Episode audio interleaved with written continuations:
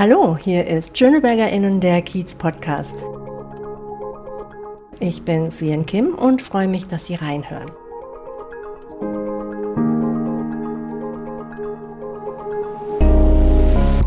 Ich bin heute im Euref Campus, der so ein bisschen versteckt hinter oder neben dem Gasometer, je nachdem, wo man steht, liegt, zu dem man auch von der Dominikusstraße auf der Höhe der S-Bahn-Station Schöneberg gelangt.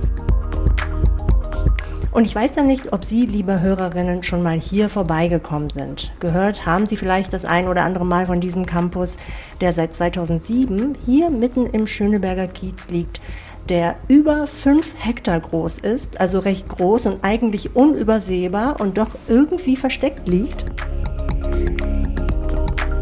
Und heute spreche ich mit einer Frau, die Mitglied im Vorstand der EUREF AG ist.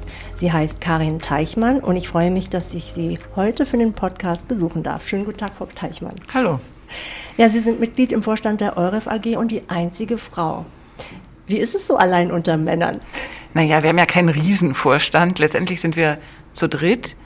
Ähm, der Eigentümer des EUREF Campus, wir sind ja ein inhabergeführtes Unternehmen, Reinhard Müller ist Vorstandsvorsitzender und neben mir im Vorstand ist dann noch unser leitender Architekt Johannes Tüx. Und wie ist es so? Na, grundsätzlich sind wir ähm, dafür, dass wir eigentlich ein Architektur- und Bauunternehmen sind, ein relativ weibliches Unternehmen geworden. Wir haben neben dem Thema Bau natürlich viele Architektinnen auch im Team, aber wir haben auch das Themenfeld ähm, EUREF Event, Veranstaltungen, Gastronomie etc. Von daher sind wir nicht das klassische männerdominierte Bauunternehmen. Okay, das ist dann relativ ausgewogen, so genau. höre ich das heraus. Okay, ich muss ja gestehen, ähm, jedes Mal, wenn ich hier zufällig vorbeigekommen bin beim Spaziergang, habe ich schon relativ staunen müssen, was sich hier so entwickelt hat. Man kommt ja eigentlich auch gar nicht wirklich auf das Gelände rein, man sieht es immer nur von draußen. Und ich habe mich immer gefragt, was ist das hier eigentlich? Und daher frage ich Sie direkt, was ist der Euroof Campus und äh, was ist der Hintergrund des ganzen Campuses hier? Also tatsächlich ist das ja ein ehemaliges Gaswerk hier. Hier ist viele, viele Jahre Gas produziert worden für Schöneberg bis 1995 tatsächlich. Und dann war es ja ein, ein vergessener Industriestandort, Energiestandort, wenn Sie so wollen, den ähm, Reinhard Müller 2007 erworben hat mit dem Gasometer. Und äh, er ist selbst Architekt und kommt ein bisschen aus der Denkmalpflege. Und da war es natürlich naheliegend, rund um diesen Gasometer und an diesem alten Energiestandort äh, etwas zum Thema Energie und natürlich Energiewende aufzubauen. Das heißt, wir haben vor über zehn Jahren begonnen, das Areal zu einem Themencampus rund um die Themenfelder Energie und Mobilitätswende zu entwickeln. Wir haben heute knapp 5000 Leute hier die einerseits an den Themenfeldern arbeiten, wir haben aber auch Forschung, Lehre, Start-ups etc., also ein wirklicher Campus. Wenn man Euref Campus googelt, dann findet man so Schlagworte wie Smart City oder Reallabor der Energiewende. Das klingt alles so toll, aber was steckt denn eigentlich konkret dahinter? Also tatsächlich sind wir ein Standort, an dem vieles ausprobiert wird, daher Reallabor. Wir sind kein reiner Bürostandort, sondern gerade mit den vielen Start-ups ähm, arbeiten wir an Themen wie autonomen Fahren beispielsweise, bidirektionalem Laden etc. Alles innovative Themen rund um, äh, rund um die Energiewende, an denen hier geforscht wird und dann gearbeitet wird. Reallabor, weil wenn es dann wirklich in die Produktion geht, dann sind wir natürlich nicht mehr der richtige Standort, sondern wir äh, innovieren, üben, präsentieren und übergeben dann an den Rest der Stadt. Ich lese auch immer wieder Stadtquartier. Was ist denn damit gemeint? Naja, mit 5000 Leuten sind wir ja tatsächlich eine kleine, eine kleine Stadt, ein kleines Quartier, eben kein klassischer Bürostandort, sondern hier ähm, ist ein Ort der gemeinsamen Innovation. Wir haben viele Begegnungsorte, Restaurants, Sportmöglichkeiten, wir haben Studenten, ähm, wir haben viel schöne Außenflächen. Das heißt, im normalen Leben außerhalb von Corona ist es wirklich ein Ort, an dem man sich begegnet wo viel Raum ist für, für spontane Innovation, diese, ach wie gut, dass ich dich gerade treffe, Momente. Und das macht so ein Quartier eben aus. Jetzt ist ja so das Motto, die Stadt von morgen. Aber was heißt denn das konkret, die Stadt von morgen zu planen? Das, was wir zeigen wollen, ist, dass die Energiewende machbar ist. Wir sind ja selbst hier nicht die Superbrains, die ganz ausgeklügelte Technologien erfunden haben, sondern wir schauen, was es auf dem Markt gibt bauen das zusammen und zeigen, dass man damit in so einem Quartier, das ja nicht nur aus Neubau besteht, sondern auch aus, aus denkmalgeschütztem Altbau, dass wir in der Lage sind, die Klimaziele der Bundesregierung zu erfüllen. Und das, was wir zeigen wollen, ist, dass wenn wir das können, dann müssen das viele andere auch können. Ist das Büro, wo Sie jetzt sind, auch so ein denkmalgeschütztes Gebäude? Das ist so wunderschön mit den Backsteinen, was ich hier so sehe. Auch diese tollen Heizrohre. Also es ist ganz schön anzusehen. Genau, das gehört zu unseren denkmalgeschützten Flächen. Wir sind auch ganz neu hier. Wir sind gerade umgezogen auf unserem Campus. Ähm, das ist einer unserer, unserer wirklichen industriehistorischen Altbaustandorte. Wir haben aber daneben auch hochintelligente, ganz moderne Neubauten. Und Sie haben sich das schönste Büro gesichert, hatten Sie schon gesagt. schön mit einer kleinen, na, wie so einer kleinen Couch. Wie bei Friends, Fenster. ne? Ganz genau, super.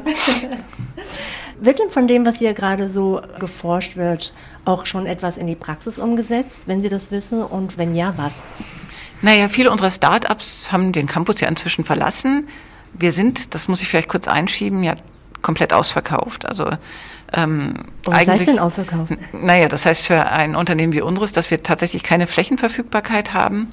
Das heißt, ein Start-up, wenn es denn dann erfolgreich ist und wächst, wie mit den Kindern, dann müssen sie leider auch ähm, das Elternhaus verlassen.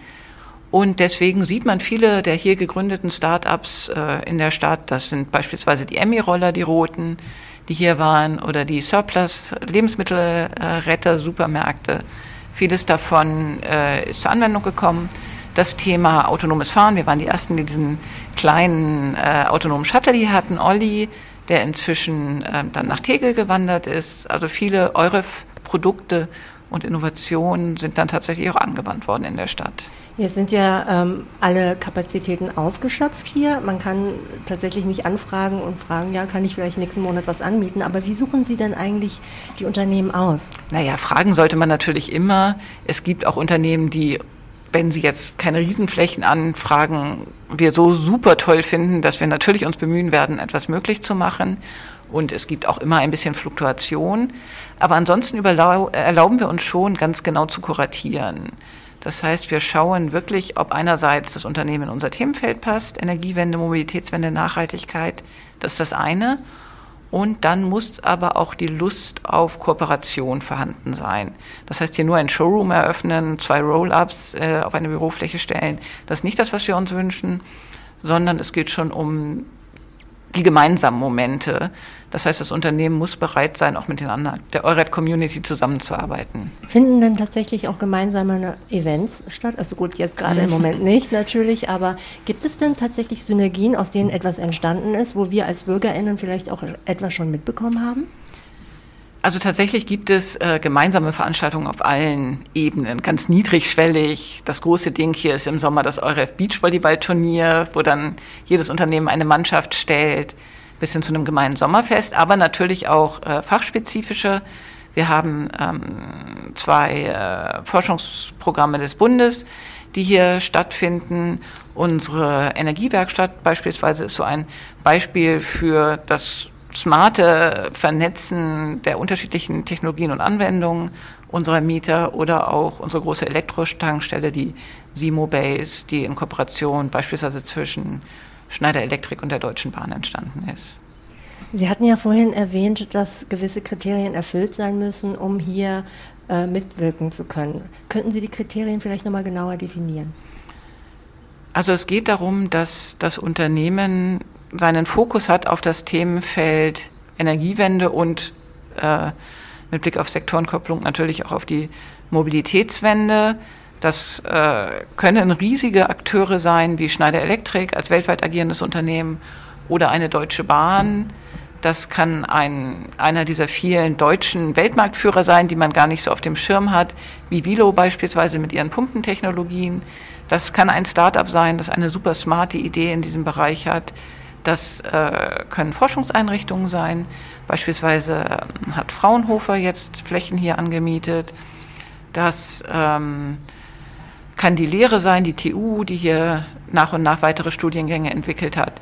Es geht also tatsächlich immer um das Thema. Wir sind da sehr themengetrieben und in welcher Ausprägung das dann stattfindet. Es sind teilweise auch Verbände, der Bundesverband Erneuerbare Energien ist jetzt hierher gezogen, Also wir sind wirklich ein Themencampus. Ja, und Sie wachsen ja weiterhin. Also äh, man hört ja die Baustelle draußen, es wird nach wie vor noch gebaut. Das Gebäude wird hier ja offensichtlich auch den ökologischen Ansprüchen gerecht, so heißt es, denn bereits seit 2014 haben Sie mit dem Gebäude die Klimaziele der Bundesregierung erfüllt. Was heißt denn das konkret? Genau, mit dem, mit dem ganzen Campus. Das funktioniert tatsächlich nur als Querschnitt. Denn Sie haben ja gesagt, wir haben auch sehr alte Gebäudesubstanz. Ähm, das heißt, das berechnen wir über den ganzen Campus, unsere CO2-Neutralität, die äh, wir dadurch erreichen, dass wir mit unserer Energiewerkstatt hier auf dem Campus, den Campus selbst, durch zertifiziertes Biomethan mit Kälte und Wärme versorgen.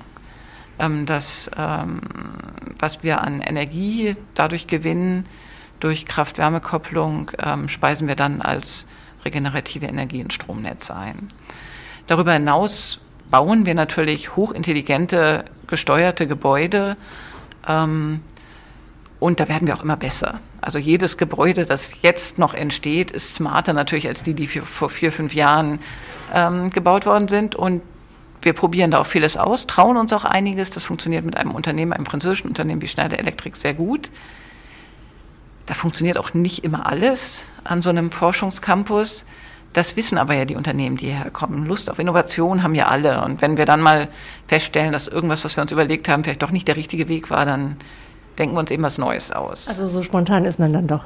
Genau, das muss man dann auch sein, wenn man dann feststellt, die Wärmeversorgung ist vielleicht doch nicht immer warm genug oder was auch immer das sein kann.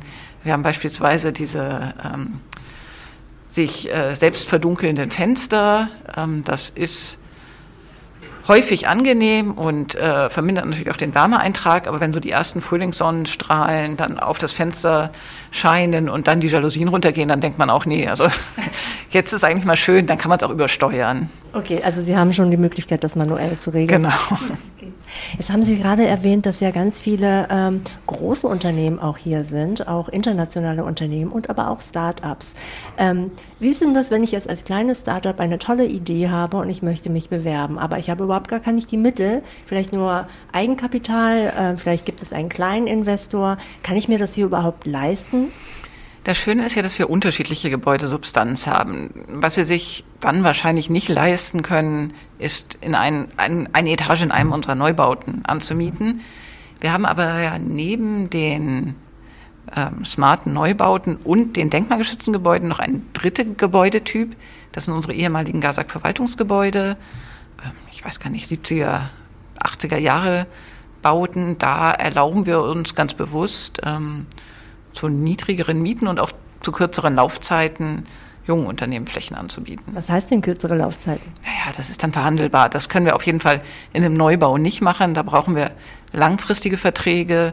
Aber hier gehen auch mal kurzfristige Mietflächen. Aber die sind natürlich auch besonders nachgefragt. Das kann ich durchaus nachvollziehen. Ähm, wie ist das, äh, kann ich mir das dann so vorstellen, dass Sie auch so eine Art Pitch machen? Ich meine, äh, bezahlbare äh, Gewerberäume sind ja nun wirklich rar, obwohl wir in einer so großen Stadt sind wie Berlin und es ganz viele Immobilienfläche, freie Immobilienfläche gibt, gerade für Gewerbe. Äh, pitchen Sie dann auch? Gibt es das so? Naja, wir lassen die Mieter nicht gegeneinander antreten, die kommen auf uns zu und dann ist es häufig, wenn wir was verfügbar haben, einfach der Moment, wo wir denken, das ist so überzeugend, so innovativ, die scheinen so Lust auf uns und den Campus zu haben, dass wir dann schauen, was wir für das Unternehmen machen können.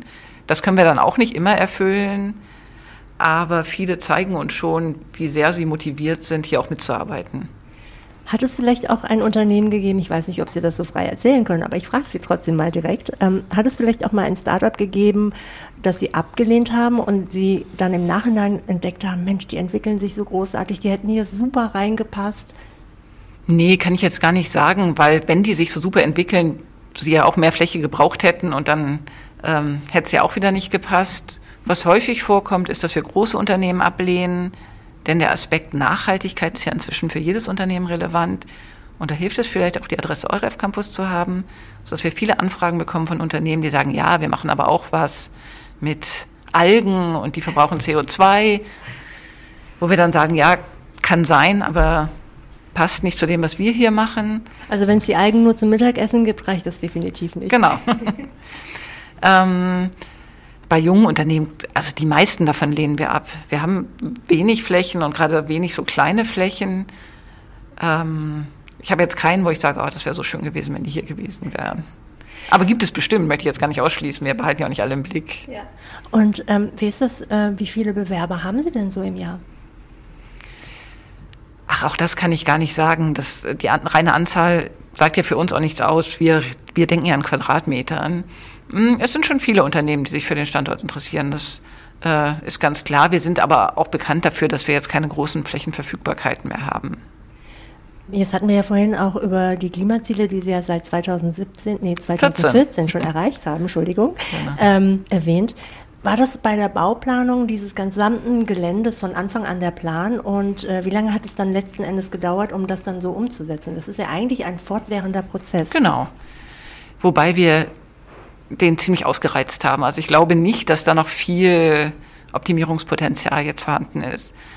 Die Idee, ähm, hier rund um das Thema Energiewende zu entwickeln, war durch den Gasometer vorgegeben. Von daher war das von Anfang an klar. Und es war auch von Anfang an klar, dass äh, universitäre Lehre hier stattfinden soll.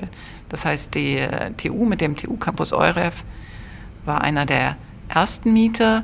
Der erste große Unternehmensmieter war Schneider Electric, die äh, viel an Intelligenz, an Gebäudeintelligenz mitgebracht haben und uns da begleitet haben. Was heißt das? Naja, die, äh, die intelligenten Gebäude, die wir hier bauen, ähm, basieren auf der Gebäudetechnologie des Unternehmens Schneider Electric, die hier auch viel mit uns ausprobiert haben, wie gesagt. Ähm, die Geschichte, die Reinhard Müller gerne erzählt, ist, dass er das Unternehmen kennengelernt hat auf einer Hannover-Messe und gesagt hat, das glaubt euch kein Mensch, was ihr hier zeigt, auf, uns, auf eurem riesigen Messestand. Äh, habt ihr keine Lust, ein Haus mit uns zu bauen, um mal zu zeigen, wie es denn tatsächlich äh, angewandt werden kann? Und ähm, das war dann das erste Haus auf dem EUREF Campus, der erste Neubau. Und seitdem optimieren wir. Was waren denn so die Stolpersteine bei der Umsetzung Klimaziel 2014? Auch wenn 2014 vielleicht nicht die Zahl, die Jahreszahl war, aber was waren denn so die Stolpersteine, wo Sie gesagt haben, okay, das mussten wir jetzt komplett verwerfen, weil das hat aus diesen und jenen Gründen nicht geklappt? Also der größte Stolperstein war, glaube ich, 2008, so ein Areal zu kaufen, mitten in der Bankenkrise das war jetzt nicht der Zeitpunkt, wo die Unternehmen, äh, unsere potenziellen Mieter besonders investitionswillig waren. Und deswegen, vielleicht auch deswegen, hat die Politik auch nicht immer und unbedingt von Anfang an das Projekt geglaubt. Das heißt, ähm, uns hätte sicher mehr Unterstützung in der Anfangszeit geholfen. Und ähm, da wir ja über Schöneberg sprechen, werden natürlich die Neuen im Kiez auch immer argwöhnisch beäugt. Das heißt, wir mussten auch erstmal als, als Standort ankommen. Das war hier eine No-Go-Area vorher, die wir erworben haben. Und ähm, ja, da haben wir ein, ein paar Jahre gebraucht, um wirklich hier ein, ein Akteur im Bezirk zu werden. Ja, auf das ehemalige No-Go-Area wollte ich jetzt auch zu sprechen kommen, weil ähm, normalerweise, wenn man ein Gewerbegebiet, so wie ich mir das vorstelle, ähm, anlegt, dann ist das eher am Stadtrand. Es ist tatsächlich nicht so schön wie hier. Sie haben hier tolle Restaurants, wie ich gesehen habe, die leider geschlossen haben. Sie haben parkähnliche Anlagen hier ähm, angelegt. Also finde ich ganz hübsch. Und dann sind Sie aber hierher gekommen. Wie kam das und äh, warum hat man sich ausgerechnet mitten im Kiez, wo halt wirklich auch die S-Bahn fährt, warum hat man sich diesen Standort ausgesucht? Das war wie das meiste im Leben eigentlich zufällig, dass äh, die GASAG dieses Areal im Angebot hatte. Und wie das Leben so spielt, ist ja unser letzter Neuzugang auf dem Campus jetzt tatsächlich die GASAG, die jetzt 2021 dann wieder zurück an ihren Standort gekehrt sind. Ja, das, das Grundstück war verfügbar. Es hatte für jemanden, der ähm, sich so viel mit Denkmalpflege beschäftigt hat, natürlich den Reiz des, des Gasometers, aber auch der Gebäudesubstanz. Und ja, heute sagt natürlich jeder im, im S-Bahn-Ring, wie cool ist das denn? 2007, 2008 war das Stadtrandlage. Da war Berlin ja noch nicht so, wie es jetzt ist. Und ähm, es hieß immer, es liegt ja ein bisschen weit draußen, euer Campus. Ja, das ist halt tatsächlich erst in den letzten Jahren so passiert, dass solche Lagen ähm, attraktiv geworden sind, auch für Unternehmen. Also für mich wäre jetzt zum Beispiel so ein klassisches Gewerbegebiet weiter raus, Richtung Tempelhof, ja, wo dann halt Ikea, Bauhaus etc. Mhm. pp. sind. Und da hätte ich dann tatsächlich eher so einen Campus verortet gesehen tatsächlich. Also ich habe hier diese Gegend auch nie als Stadtrand erlebt, weil ich halt eben auch hier äh, die Anwohner teilweise auch mhm. kenne. Deswegen hat mich das immer gewundert, wenn ich von draußen gesehen habe, so Mensch, was ist denn da eigentlich?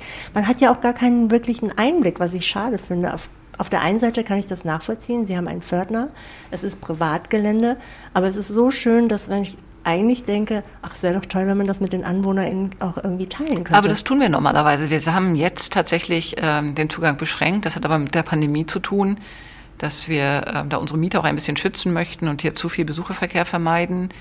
Grundsätzlich sind aber unsere Restaurants äh, geöffnet für jeden im Mittagsgeschäft und das erweitern wir sogar. Wir hatten eigentlich vor, im November ein Abendrestaurant auf dem ARIF Campus zu eröffnen. Das gibt es auch, ist völlig fertig ist halt bis heute nicht eröffnet. Aber perspektivisch kann man dann auch, wenn man tagsüber die Zeit nicht findet, dann abends mal bei uns vorbeischauen. Okay, das muss ich mir dann mal merken für später, hoffentlich irgendwann. Wie werden Sie dann hier von den NachbarInnen eigentlich aufgenommen? Also Sie sind ja wirklich in einem Wohngebiet. Haben Sie vorher die Kommunikation zu Ihnen gesucht? Manchmal gibt es ja in Gemeindezentren, also Town Hall Speak, ja, dass man die AnwohnerInnen einlädt und dann über das Vorhaben informiert. Gab es solche Events auch? Die gibt es auch immer noch. Ähm, wir haben hier Tage der offenen Tür beispielsweise. Ähm, wir haben Kooperationen mit Schulen, das bietet sich für uns ähm, als Unternehmen, das baut an. Ach so, was an, ist natürlich. Was ach, das, das Beispiel, ach, auf allen, auf allen Ebenen, bis hin zu Grundschulkindern, die dann mal eine Baustelle besuchen dürfen, ähm, kooperieren wir hier mit den Schulen, ähm, mit den Kirchen etc. sind also im engen Austausch, aber das werden Sie ja auch wissen. Ähm, es gibt auch viele Vorbehalte gegen das, was wir hier tun, mit Blick auf Gentrifizierung etc. Ähm, und dem müssen wir uns stellen und versuchen da im Austausch zu bleiben mit den Anwohnern.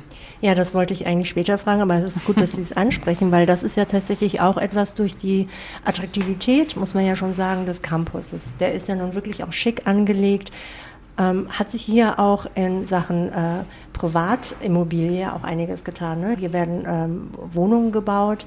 Ähm, ich möchte jetzt noch gar nicht von Verdrängung sprechen. Ich weiß gar nicht, ob das tatsächlich hier für diesen Bereich von Schöneberg schon stattfindet. Aber ich kann mir sehr gut vorstellen, dass die AnwohnerInnen hier auch Sorge haben. Und ähm, Sie haben ja unter anderem auch in, in Ihrem Motto oder Ihr Prinzip ist ja auch Nachhaltigkeit. Und Nachhaltigkeit verstehe ich halt, oder wenn man das nachschlägt, da geht es natürlich auch darum, ähm, wirtschaftlich und gesellschaftlichen äh, Fortschritt äh, zu erlangen, der aber zum Nutzen für gegenwärtige, aber auch künftige Generationen ist. Und darunter verstehe ich halt aber auch mehr als Ökologie. Inwieweit setzen Sie das dann um? Also gerade im Blick auf die Tatsache, dass es eben keine Verdrängung geben wird oder geben soll. Gut, wir sind jetzt ja nicht, ähm, nicht der Bezirk Tempelhof-Schöneberg, der sowas beeinflussen kann. Ähm, unser Nachhaltigkeitsbeitrag äh, ist, würde ich sagen, einer, der mindestens die ganze Stadt betrifft, nämlich der, dass wir hier äh, Mobilitätslösungen beispielsweise entwickeln, Sharing-Modelle etc., die äh, zuerst hier in die Anwendung kommen, die aber natürlich für die Stadt Berlin gedacht sind und die Stadt lebenswerter und intelligenter machen sollen. Ähm, jetzt habe ich den Faden verloren. Was war nochmal die Frage? Na, inwieweit engagiert sich der Eurocampus oder Sie als EUREF AG, dass es eben nicht zu einer Verdrängung kommt? Also ich meine, dass der Campus hier sein kann, gerade auch an dieser Ecke, mitten in einer Wohnlandschaft, das hat ja auch eine gewisse Attraktivität. Ja, das Areal ist aber ja ein Gewerbegebiet. Ähm, das äh, war es schon immer und ähm, ist es auch heute. Ähm, wir sind ja auch äh, tatsächlich durch mindestens durch Gleise von der Wohnbebauung getrennt, ähm, auf die wir auch hier als einer von vielen Eigentümern gar keinen Einfluss haben. Das, äh, was wir beitragen können zum Kiez, ist die Attraktivität zu erhöhen ähm, mit unseren Angeboten und letztendlich natürlich auch mit unseren Arbeitsplätzen, die wir hier schaffen. Das sollte man gerade jetzt ähm, nach der Pandemie nicht vernachlässigen, dass wir hier innerstädtisch ähm, wirklich zukunftsthematische Arbeitsplätze schaffen. Wie viele Menschen sind denn hier? Naja, also gerade sehr wenige. Wenn ähm, alle da wären, zeitgleich wären es fast 5000, wobei wir natürlich per se kein Standort sind, wo die Leute morgens um 8.30 Uhr durchs Werkstor kommen und abends gehen. Also in diesen 5000 sind natürlich auch viele Studenten, Forscher etc., die äh, zu unregelmäßigeren, ungewöhnlicheren Zeiten hier sind. Aber wenn Sie so wollen, sind hier 5000 Arbeitsplätze. Ich habe gesehen auf Ihrer Webseite, dass Sie normalerweise auch Führungen anbieten. Genau die man buchen kann. Was sind das für Führungen? Was kann ich mir denn hier so anschauen? Und sind die kostenlos oder muss ich dafür ein Ticket kaufen? Also grundsätzlich sind das äh, Touren für Fachbesuche. Wir haben außerhalb der Pandemie fast 100.000 Fachbesucher pro Jahr auf dem Campus, national, aber auch sehr viel international, Unternehmensbesucher, Politik, Presse etc., die sich mit dem Thema Energiewende befassen. Ähm, das ist auch sehr fachthematisch was wir uns eigentlich neu erschlossen hatten, das jetzt auch ein bisschen in Stocken geraten ist, das werden wir aber auf jeden Fall äh, zu Ende der Pandemie wieder aufgreifen, sind äh, Touren für Schüler. Wir wissen alle, dass sich junge Menschen unheimlich für unsere Themen interessieren, für Nachhaltigkeit und Klimawandel, das aber im schulischen Curriculum noch gar keine Rolle spielt. Und deswegen Wie so viele andere wichtigen Themen auch nicht. Gut, um die müssen sich dann andere kümmern. Wir äh, führen uns dem Thema Nachhaltigkeit verpflichtet und deshalb ähm, hatten wir ein Schulbesuchsprogramm aufgesetzt, das natürlich kostenfrei ist für die Schulen. Ähm, das kann ich aber gar nicht sagen, ob das überhaupt einmal stattgefunden hat. Ähm, wenn, dann bestimmt nicht oft. Das soll aber dann nach der Pandemie wieder äh, stattfinden. Ansonsten hatten wir auch immer ähm, Gasometertouren. Das heißt, man konnte den Gasometer besteigen in zweistündigen Touren, ganz toll. Das äh, ist jetzt aber mit Beginn der Bauarbeiten dann nicht möglich. Und wie gesagt, Touren finden überhaupt gar keine statt. Das dürfen wir in diesen Pandemiezeiten gar nicht. Das ist klar, aber ich hatte mir überlegt, weil ich bin ja ein großer Fan von Quartiersarbeit und da hatte ich mir halt gedacht, vielleicht ist es ja auch eine schöne Möglichkeit, mit den Anwohnern in Kontakt zu kommen. Das machen tatsächlich viele unserer Bezirkspolitiker auch, die also Stadtrundgänge anbieten, Angelika Schöttler beispielsweise, aber auch ähm, Vertreter anderer Fraktionen, die hier mit, im Rahmen ihrer Bürgerspaziergänge beispielsweise hier sind. Also sind wir in viele Programme eingebunden, auch der Stadt Berlin, der Smart City Initiativen etc. Das heißt, jeder, der mit einem berechtigten Interesse hier eine Tour machen möchte, kann das. Das ist übrigens auch nichts, was wir anbieten. Das ist tatsächlich ein, ein Unternehmen äh, namens Inpolis, das ansonsten diese Touren anbietet. Da haben wir gar nichts weiter mit zu tun. Und die bieten auch diese Schülertouren an? Ähm, ja, ich denke, die bieten auch diese Schülertouren an, ja. Okay, das heißt also, man findet nicht auf Ihrer Webseite? Doch, doch, doch, das findet man alles auf unserer Website, das machen die in unserem Auftrag, mit unserer Genehmigung. Genauso war es ja mit den Gasometertouren, da findet man alle Informationen dazu. Okay, und dann kann man sich äh, jederzeit die Informationen holen und sich dann quasi um eine Führung bemühen, wenn es dann wieder erlaubt genau. ist. Genau. Wo Sie mir jetzt vorhin so schön geschildert haben, was sich hier auf dem Gelände alles befindet und dass ja immerhin 5000 MitarbeiterInnen auch hier sind, wenn kein Corona ist, können Sie denn so aufzählen, ähm, aus dem Kopf heraus, welche Unternehmen das sind? Naja, die größten sind auf jeden Fall die Deutsche Bahn, die jetzt schon ähm, rund 1000 Mitarbeiter auf dem Campus haben. Dann ist äh, die Neuen, die Neuen sind die GASAG, die äh, jetzt vor wenigen Tagen offiziell bezogen haben, aber äh, mit maximal 20 Prozent ihrer Mitarbeiter hier vor Ort sind. Dann ist das Schneider Elektrik beispielsweise, das sind so die großen, großen Mieter. Und ähm, dann kommen zahlreiche kleine. Das ist ja auch genau das Konzept, dass eben viele Unternehmen mit ihren Innovationsabteilungen hier sind. Aber die können Sie jetzt gerade nicht benennen? Ach, die kann ich benennen, die kennt aber, glaube ich, jemand, äh, kaum jemand. Das sind Unternehmen wie Vilo beispielsweise, Mennekes etc. Ähm, wir haben auch ein bisschen Exoten hier. Wir haben ein, ein Marktforschungsunternehmen mit Factworks hier beispielsweise. Ähm, wir haben Anwälte hier, die sich um Umweltthemen kümmern. Wir haben ähm, Professor Edenhofer mit dem Mercator-Institut hier. Wir haben Simone Peter mit ihrem Bundesverband Erneuerbare Energien, die Fraunhofer, also viele, viele. Welchen Wunsch haben Sie denn für den EUREF Campus? Also wenn jetzt mal keine Pandemie ist, wir fantasieren jetzt einfach mal, es ist alles normal, so wie es vor März 2020 war. Ähm, welchen Wunsch haben Sie für den EUREF Campus oder vielleicht haben Sie ja auch schon weitere Pläne? Naja, wir sind ja hier kurz vor der Vollendung, wenn Sie so wollen, ähm, mit dem Neubau für die Netzgesellschaft ähm, vorne zum S-Bahnhof. Für die NBB ähm, haben wir die letzte Baufläche hier bebaut. Dann ähm, haben wir nur noch den Gasometer vor uns. Ähm, wichtig für uns ist erstmal, dass es wieder so wird, wie es vorher war, dass ähm, der ORF Campus wieder belebt wird und äh, Austausch möglich ist. Und dann ist es natürlich wichtig, dass man ein Zukunftsort bleibt. Man kann sich ja nicht auf dem ausruhen, was vor fünf Jahren erfunden worden ist, sondern wir müssen ähm, diese Innovationskraft bewahren und weiter an unseren Themen arbeiten. Aber da bin ich sehr zuversichtlich mit all den Zuzügen, die wir jetzt in Zeiten der Pandemie hatten. Wenn diese Leute erstmal alle loslegen, dann wird es, glaube ich, ganz wunderbar. Jetzt muss ich aber doch noch eine Sache fragen, weil wir ja von der Zukunft sprechen. Der Gasometer, der wird ja jetzt gerade sehr heiß diskutiert. Nicht nur von den AnwohnerInnen, sondern auch seitens der Politik. Können Sie dazu schon etwas sagen? Na klar, wundert mich, dass Sie das erst so spät fragen. Ich dachte, wir reden nur darüber. Also, der Gasometer ähm, ist dann letztendlich die, die Vollendung des EUREF Campus. Ähm, wir haben ihn in der Vergangenheit genutzt als Event-Location. Der eine oder andere erinnert sich an die Günter Jauch Talkshow, die dort stattgefunden hat.